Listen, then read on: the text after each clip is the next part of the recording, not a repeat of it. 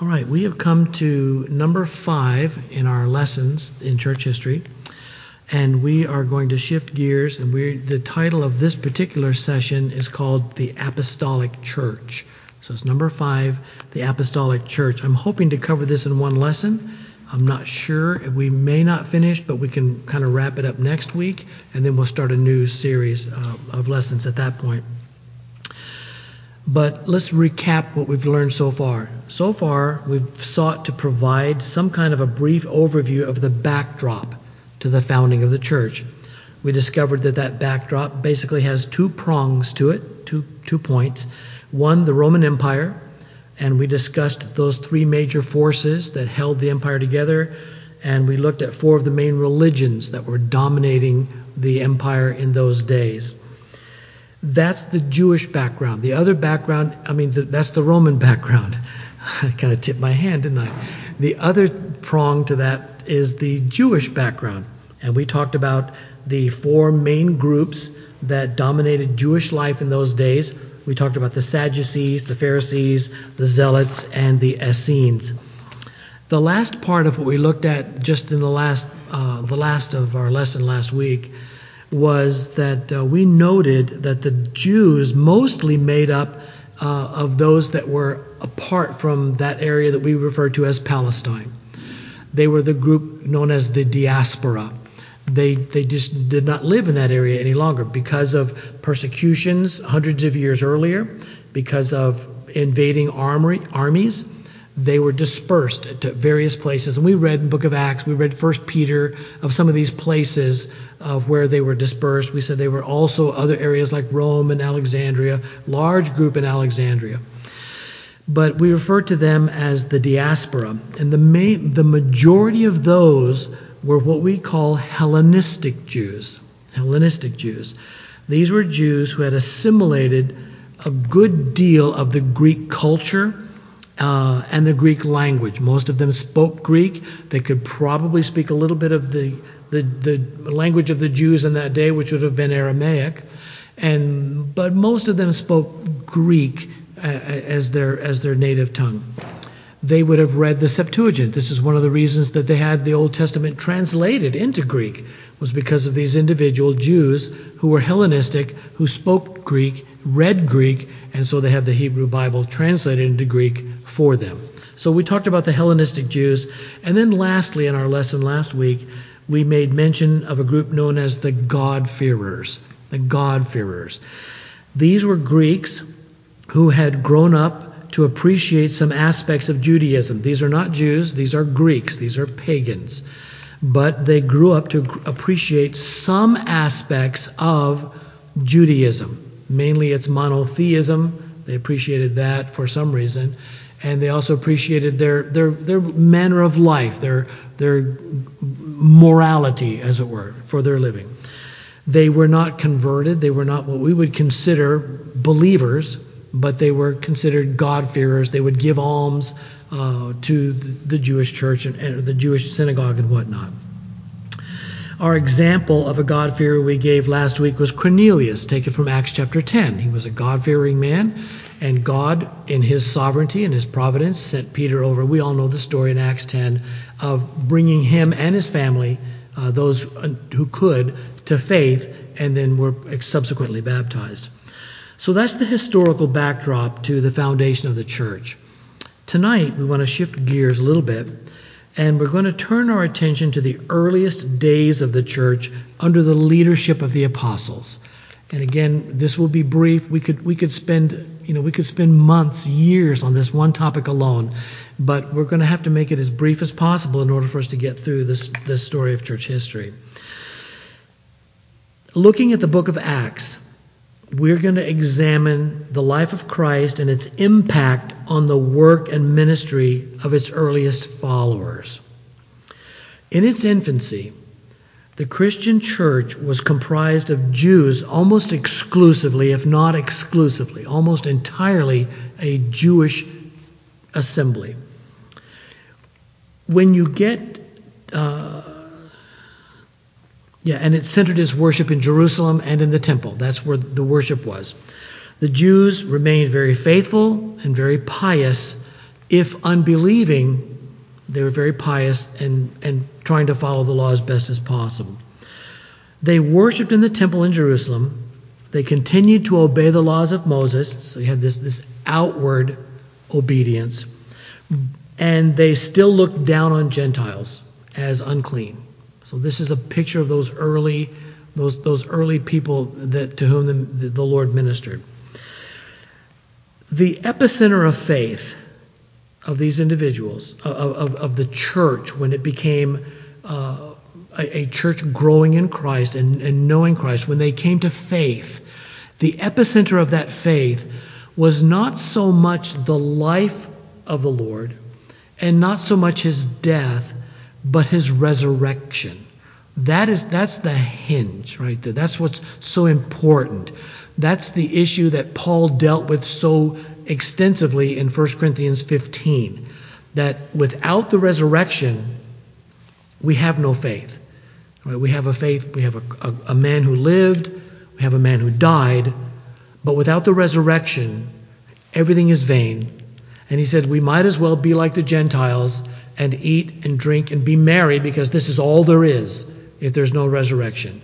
So the epicenter of their faith was on that resurrection. I want to show you that by looking at some passages in Acts. We're not going to spend, a, well, we will spend some time on it, but we're not going to go through the entire book of Acts. We're just going to take some, some verses, all right? So if you would please take your Bibles and turn to Acts chapter 1. Acts chapter 1, and we're going to read a portion where the disciples are seeking the Lord's will and direction in replacing Judas, who was the betrayer, with another apostle. They said that we needed to have 12. They recited Old Testament, uh, Old Testament passage where one needs to take his place. And so they are doing their best to replace that apostle who betrayed the Lord. And this is the discussion we read. Acts chapter 1, verse 21. And so they're discussing this person that needs to be replaced in the, in the apostolic band. So one of the men, Acts 1:21, who have accompanied us during all the time that the Lord Jesus went in and out among us. So they're, they're discussing the qualifications for this individual. What, what, who, who, has, who has to have, what qualifications does this person have to have? Right? He has to be somebody who walked with us, who saw the Lord, right? Knows of his ministry. Verse 22, beginning from the baptism of John until the day when he was taken up from us. One of these men must become with us a witness to his resurrection. Right, so that's that's the very first mention there that this is so vital that this person be able to witness and know the living, raised, resurrected Christ. The second passage I want you to turn to is Acts chapter 2. Acts chapter 2, and this is Peter at Pentecost. We get to Acts 2 and verse 22. You have these words. Peter says, Men of Israel, hear these words. Jesus of Nazareth, a man attested to you by God with mighty works and wonders and signs that God did through him in your midst. As you yourselves know, this Jesus, delivered up according to the definite plan and foreknowledge of God, you crucified and killed by the hands of lawless men. In verse 24, God raised him up, loosing the pangs of death, because it was not possible for him to be held by it. So you have in these verses this juxtaposition of two things. One, this was absolutely the decree and work of the sovereign hand of God, and yet these men are at the same time responsible. Jesus said, You crucified, you delivered him up to be crucified. Uh, Acts chapter 3, if you would. Again, Christ was risen from the dead. Acts chapter 3, we find this, this sermon by Peter. Peter, of course, and John have, raised, have helped this lame man. And now a crowd gathers, and of course, Peter sees this crowd and he's going to preach. He's going to speak to them from Solomon's portico. Acts chapter 3, verse 14, you find these words But you denied the holy and righteous one and asked for a murderer to be granted to you. And you killed the author of life, whom God raised from the dead. To this we are witnesses. Again, in each chapter, the resurrection, the resurrection, the resurrection. Acts chapter 4, please. In Acts chapter 4, you find at the very end of that chapter Luke's description of these early believers. And he says of them in verse 32 Now, the full number of those who believed were of one heart and soul. And no one said that any of the things that belonged to him was his own, but they had everything in common. And with great power, the apostles were giving their testimony to the resurrection of the Lord Jesus, and great grace was upon them all. Again, chapter 1, 2, 3, 4, epicenter of their faith, that resurrection. Acts chapter 5, if you would please. Acts chapter 5. This is Peter and the apostles. When they were arrested. They said in verse 30 of Acts chapter 5, Peter said, The God of our fathers raised Jesus whom you killed by hanging him on a tree. Again, what's so important? It is that resurrection. One more passage in Acts, and if you would, let's go closer to the middle of Acts in Acts chapter 17. And this is Paul, of course, in Athens at the Areopagus. And Paul is speaking to these individuals. You get to Acts 17 and skipping down to verse 30 you'll find these words. Paul says to them, The times of ignorance God overlooked, but now he commands all people everywhere to repent, because he has fixed a day on which he will judge the world in righteousness by a man whom he has appointed. And this and of this he has given assurance to all by raising him from the dead. So we know it's, it's one thing for a person to say he is living a good life and is going to sacrifice his life for others. It's another thing for that individual, by the hand of God, to be raised from the dead. And so we serve, as our hymn always says, we serve a, a living Savior who's in the world today. Right? So that resurrection is the epicenter of their faith. And really, folks, it would not be difficult to go through Acts and find more verses. This is a simple, you know, Bible concordance exercise. Easy enough to find these words. He raised him, resurrected him. You could go through the entire book of Acts. It's all about that resurrection from the dead. In fact, Nick Needham his in his church history volume writes these words. He says, quote, "So whichever period of church history we are studying, and we'll study a lot of periods, no matter what period we're studying, he says. I'll continue with Needham. It is always worth pausing and reminding ourselves of this. And he puts this in italics. The entire history of the Christian church is rooted in one central reality the resurrection of Jesus Christ from the dead. If Jesus of Nazareth had not risen, there would be no church history. And so that is the epicenter of our faith that we serve a living Christ who is with us. He dwells with us. We are now his temple. There's no longer that centralized temple in Jerusalem. We are his temple, and he dwells with us as a living Savior. And so everything we're going to study in the months to follow flow from that resurrection. Okay. We said earlier that the Christian church in its infancy was predominantly Jewish, if not exclusively, in its very, very infancy with just Jesus and the calling of his twelve. Just Jewish. However, when you get to the end of the first century, we find that the church has shifted from being you know almost exclusively Jewish to being predominantly Gentile. Jews were included. Paul was a part of that group. He was a Jew. Lots of Jews were included in that, but it was predominantly Gentile. And really, we can't help but ask ourselves, how did that happen? Like, why is that? Why is it that Jesus of the, of the Jewish nation started a church, built a church, founded his church, drawing these people into that, that olive tree where those branches were lopped off and we are grafted into that, why is it now predominantly Gentile? Right. Well, there are lots of answers to that question, but we're just going to find we're going to follow in the text of Scripture just a line of, of, of God's hand in moving us in that direction. Right. You're there in Acts. I think you're in Acts 17. If you would just flip a few pages back to Acts chapter 6, and we'll look at verse 1.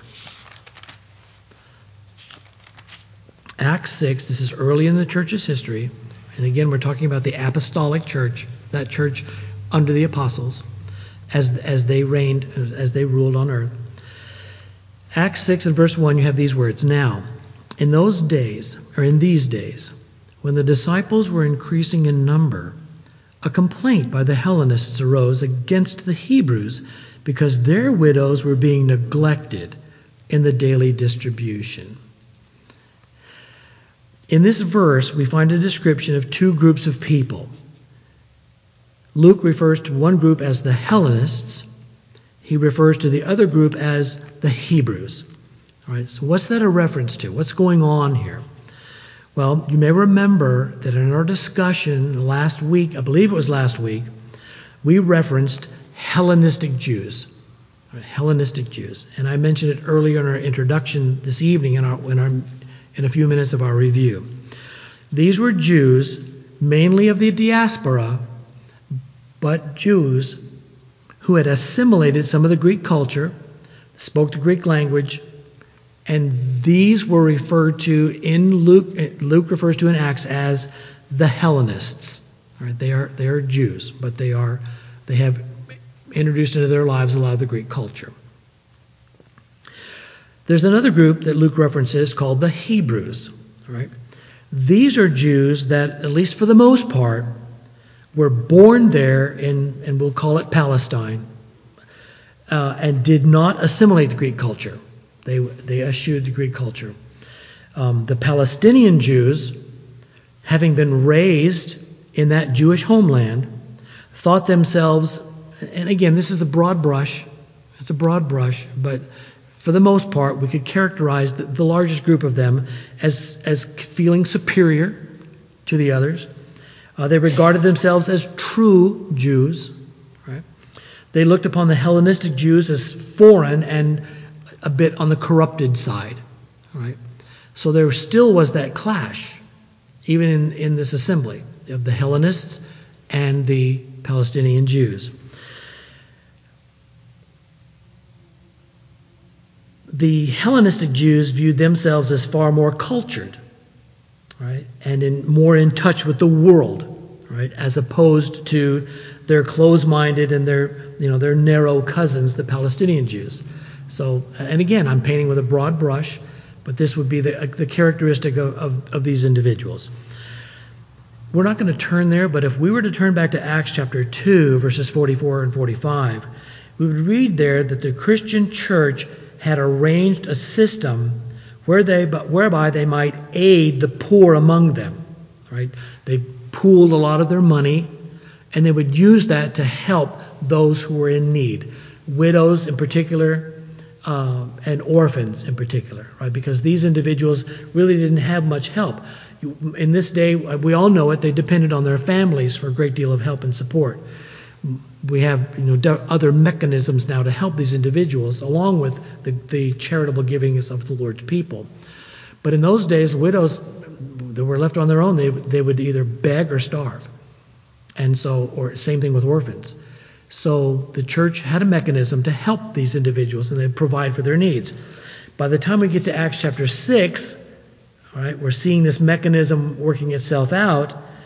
And the Hellenistic Jews believed that their widows were being neglected. Okay, so something's going on. Now, we have no reason to believe that this was a false claim. There are some who say, well, these people, you know, they, they really weren't being neglected, they were just griping. Well, we have nothing, nothing in the scripture tells us that. Nor do we have anything in the scripture that reveals the cause of that oversight. You know, we're not told why these individuals were being neglected. I'm afraid that we can speculate because we know the human heart, and maybe there was a bias against these individuals. We don't know that, so we're not going to cast aspersions on the on the early. We don't know that. All we know is that they were being neglected for some reason, possibly just an honest oversight. We don't know. But I'll tell you one thing: they very quickly remedied the situation, didn't they? You know, the apostles said, "Choose out men," and the men that they chose were Hellenistic men. These were the Hellenistic Jews. These men will now be responsible for the dispersion of this. All right, so you seek this out. So we have, and we have what a lot of people believe as the early uh, beginnings of, of the deacon, the, the diaconate, right, the work of the deacons. Would you turn now, please, to Acts chapter 8? Again, we're going to see this. We're looking, we're looking in the scripture for this transition from an, exo- an exclusively Jewish background, Jewish church, to a predominantly Gentile church. Right, Acts chapter 8, and we'll pick up our reading with verse 1. We know what's already taken place in Acts chapter 7, and that is the martyrdom of Stephen. Stephen, in his proclamation of the gospel, in fact, if you read Stephen's sermon in Acts 7 and Peter's sermon in Acts 2, there's a great deal of similarity.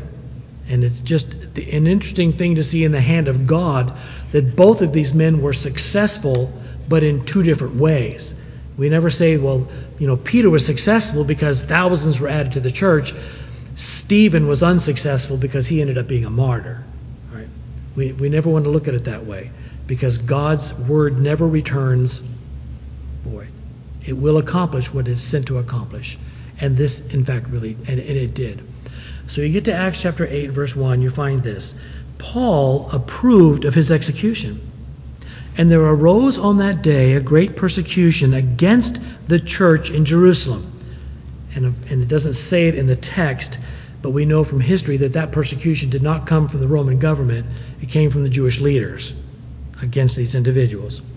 And they were all scattered throughout the regions of Judea and Samaria. Now, I would say that was successful, right? Because now you have the gospel being spread out away from that area in Jerusalem. Then you have these last three words in that verse except the apostles. And that's interesting. You have this martyrdom of Stephen, now this persecution by the religious leaders, and there's all these people are scattered except the apostles. They stay. Because of the very bold preaching of Stephen, who is again a Hellenistic Jew, the church was persecuted and many were forced to leave. Many of the believers, both Hellenistic and to some degree those Palestinian Jews, were scattered throughout Judea and Samaria. Luke's reference in verse 1, it says, except the apostles, right, may indicate this. And again, we're, again, we're just going by you know, deduction here. We're making inferences. But why not all those Jews, just some? It may indicate that this persecution may have primarily affected the Hellenists.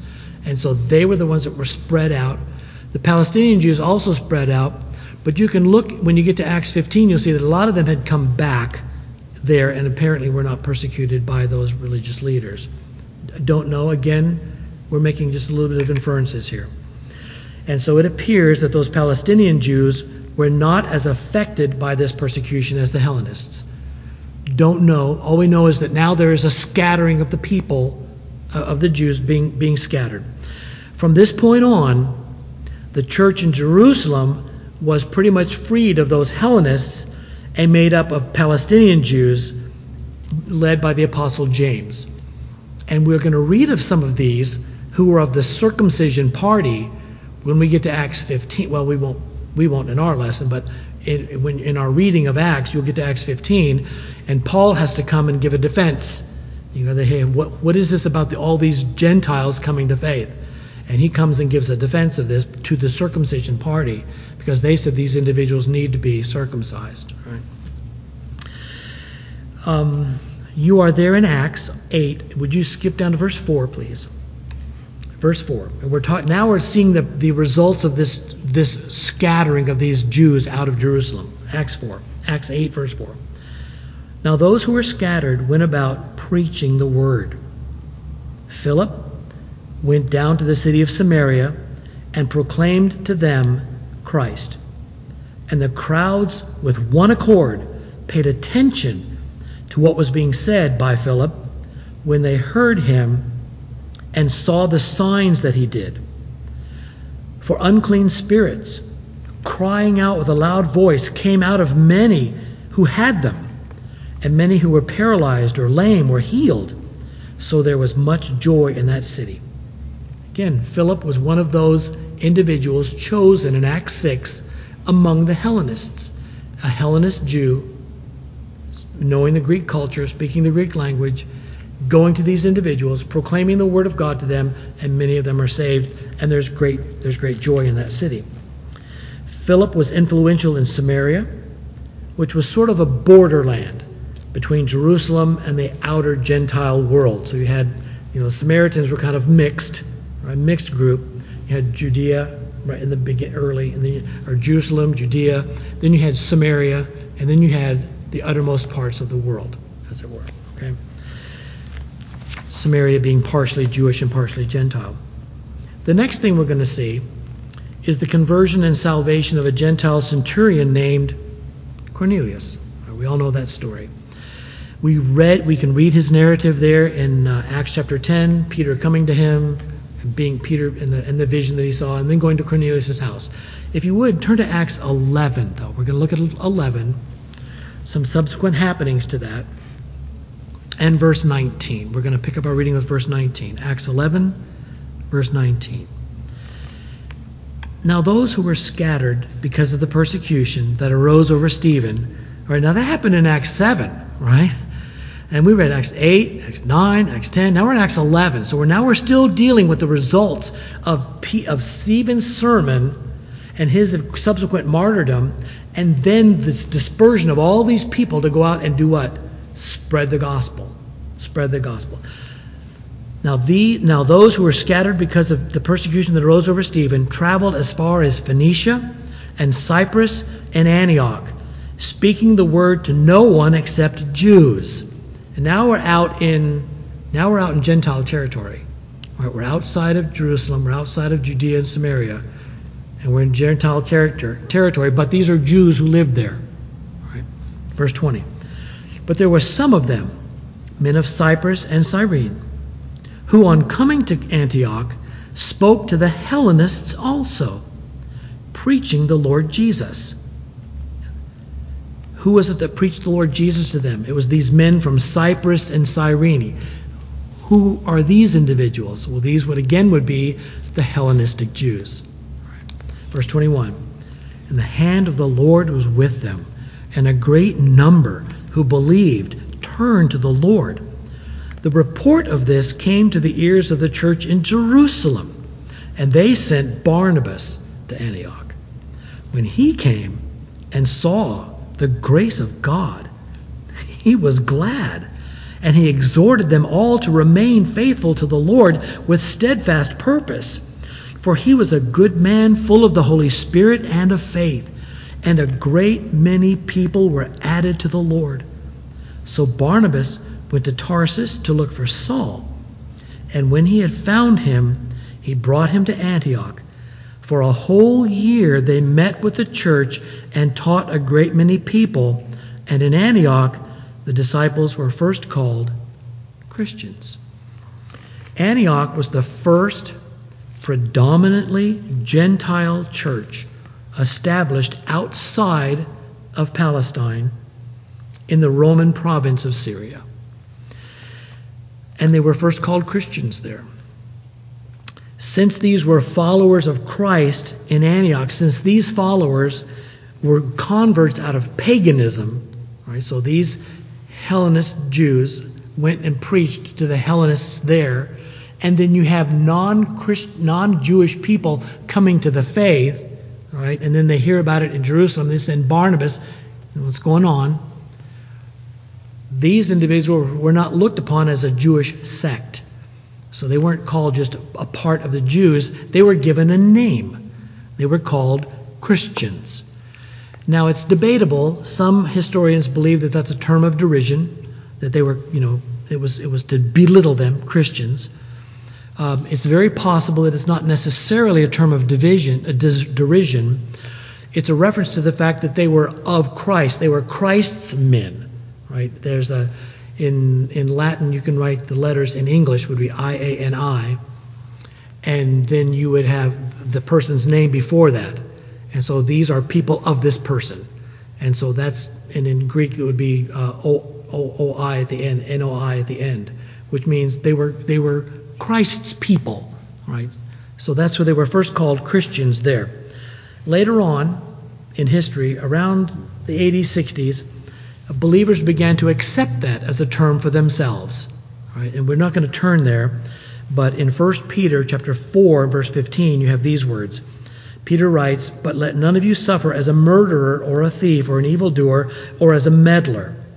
Yet, if anyone suffers as a Christian, let him not be ashamed, but let him glorify God in that name. So they began to accept that name, and so we now they have since that day been called Christians, people of Christ. And it was from that time, it was from this church in Antioch that the first missionaries went out. And I would ask you to turn to Acts 13, please. Acts 13. And we'll have to finish with this thought and we'll complete our thoughts next week as we begin a new section. Acts 13, picking up our reading with verse 1, we find these words. Now there were in Antioch, there were in the church at Antioch prophets and teachers.